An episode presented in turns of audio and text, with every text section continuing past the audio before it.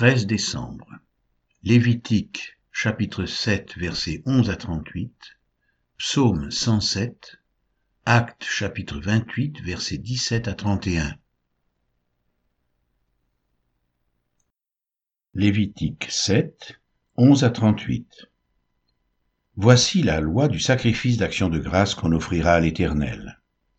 Si quelqu'un l'offre par reconnaissance, il offrira avec le sacrifice d'action de grâce des gâteaux sans levain pétris à l'huile, des galettes sans levain arrosées d'huile, et des gâteaux de fleurs de farine frites et pétris à l'huile.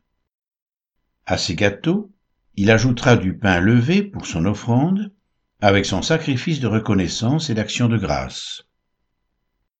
On présentera par élévation à l'Éternel une portion de chaque offrande, elle sera pour le sacrificateur qui a répandu le sang de la victime d'action de grâce. La chair du sacrifice de reconnaissance et d'action de grâce sera mangée le jour où il est offert. On n'en laissera rien jusqu'au matin. Si quelqu'un offre un sacrifice pour l'accomplissement d'un vœu ou comme offrande volontaire, la victime sera mangée le jour où il l'offrira, et ce qui en restera sera mangé le lendemain ce qui restera de la chair de la victime sera brûlé au feu le troisième jour.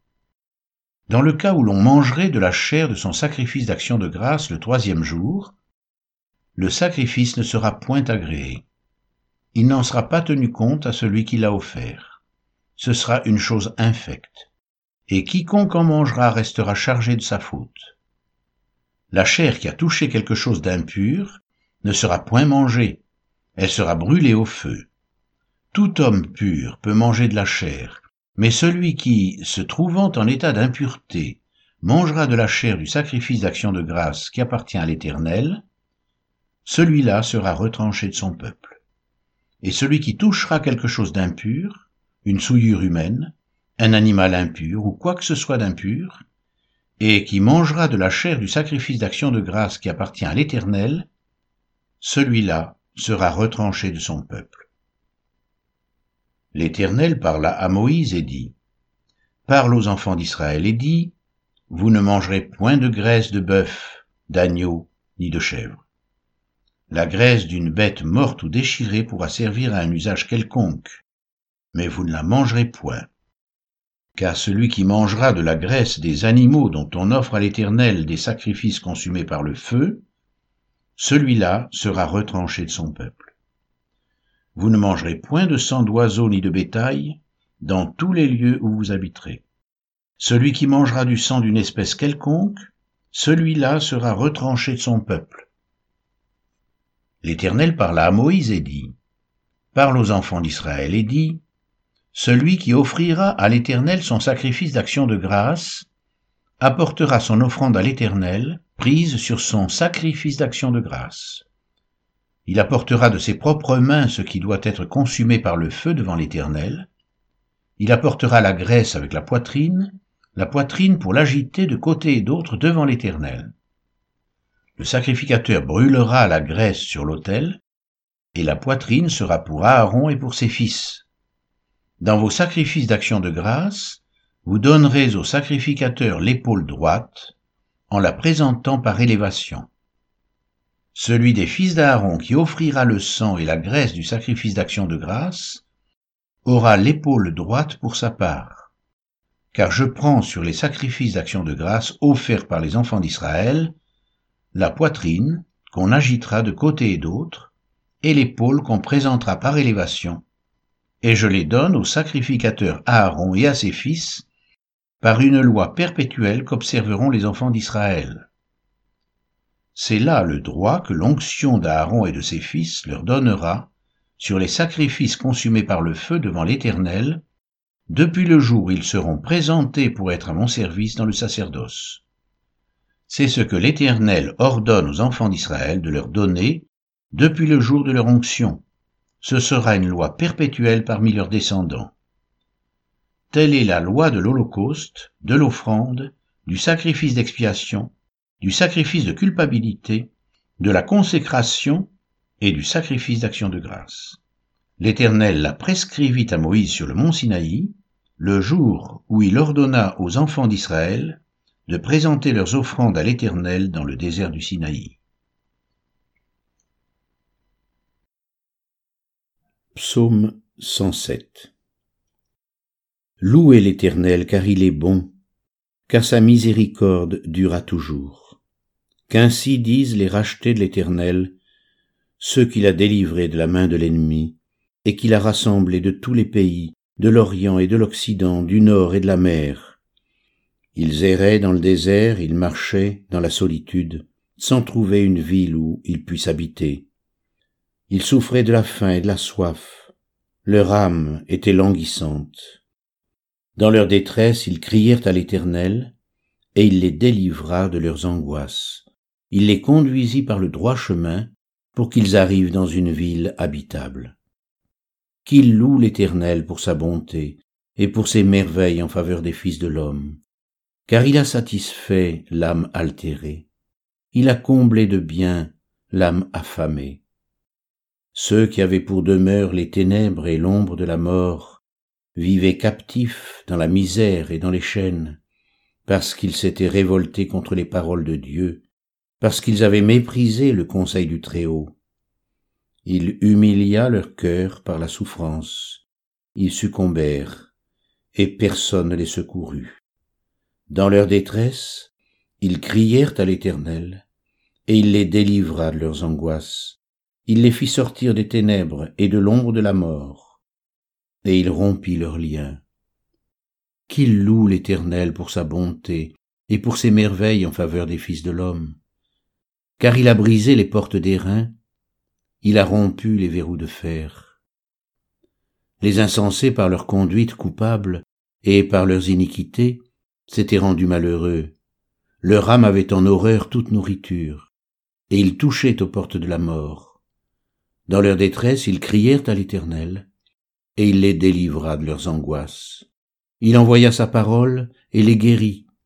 Il les fit échapper de la fosse. Qu'il loue l'Éternel pour sa bonté, pour ses merveilles en faveur des fils de l'homme. Qu'ils offrent des sacrifices d'action de grâce, et qu'ils publient ses œuvres avec des cris de joie. Ceux qui étaient descendus sur la mer dans des navires et qui travaillaient sur les grandes eaux, ceux-là virent les œuvres de l'Éternel et ses merveilles au milieu de l'abîme. Il dit, et il fit souffler la tempête qui souleva les flots de la mer. Il montait vers les cieux, il descendait dans l'abîme. Leur âme était éperdue en face du danger.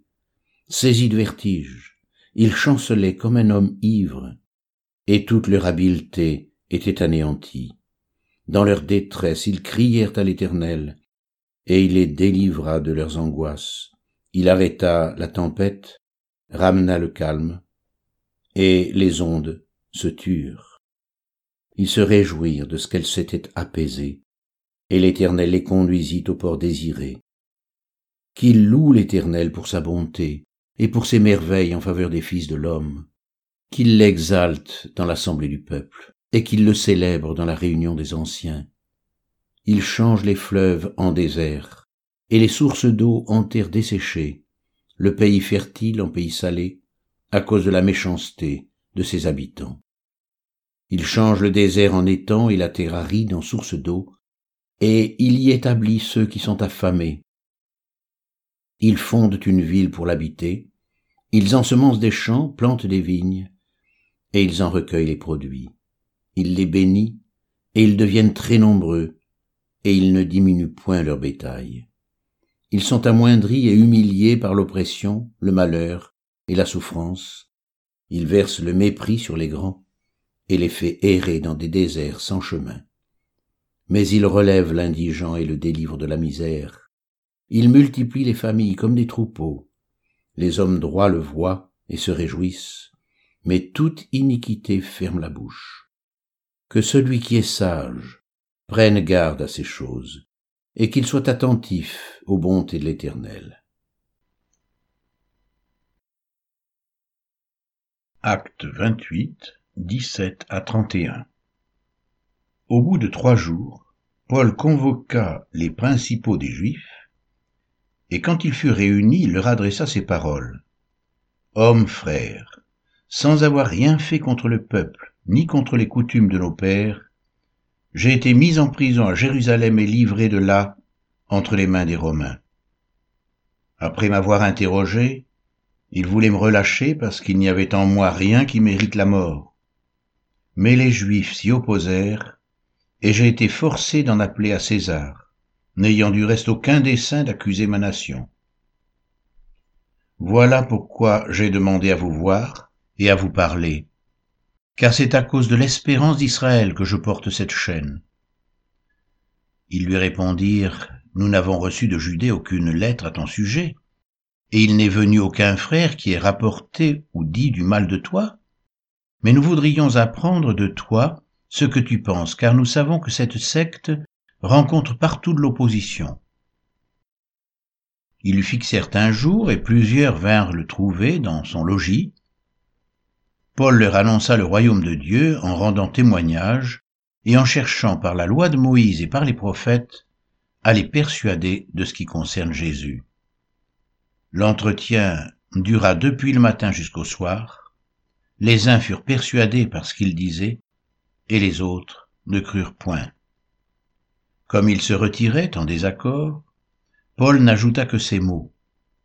C'est avec raison que le Saint-Esprit, parlant à vos pères par le prophète Ésaïe, a dit, Va vers ce peuple, et dis, vous entendrez de vos oreilles, et vous ne comprendrez point.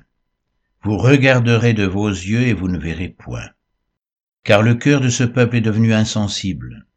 Ils ont endurci leurs oreilles, et ils ont fermé leurs yeux, de peur qu'ils ne voient de leurs yeux, qu'ils n'entendent de leurs oreilles, qu'ils ne comprennent de leur cœur, qu'ils ne se convertissent et que je ne les guérisse.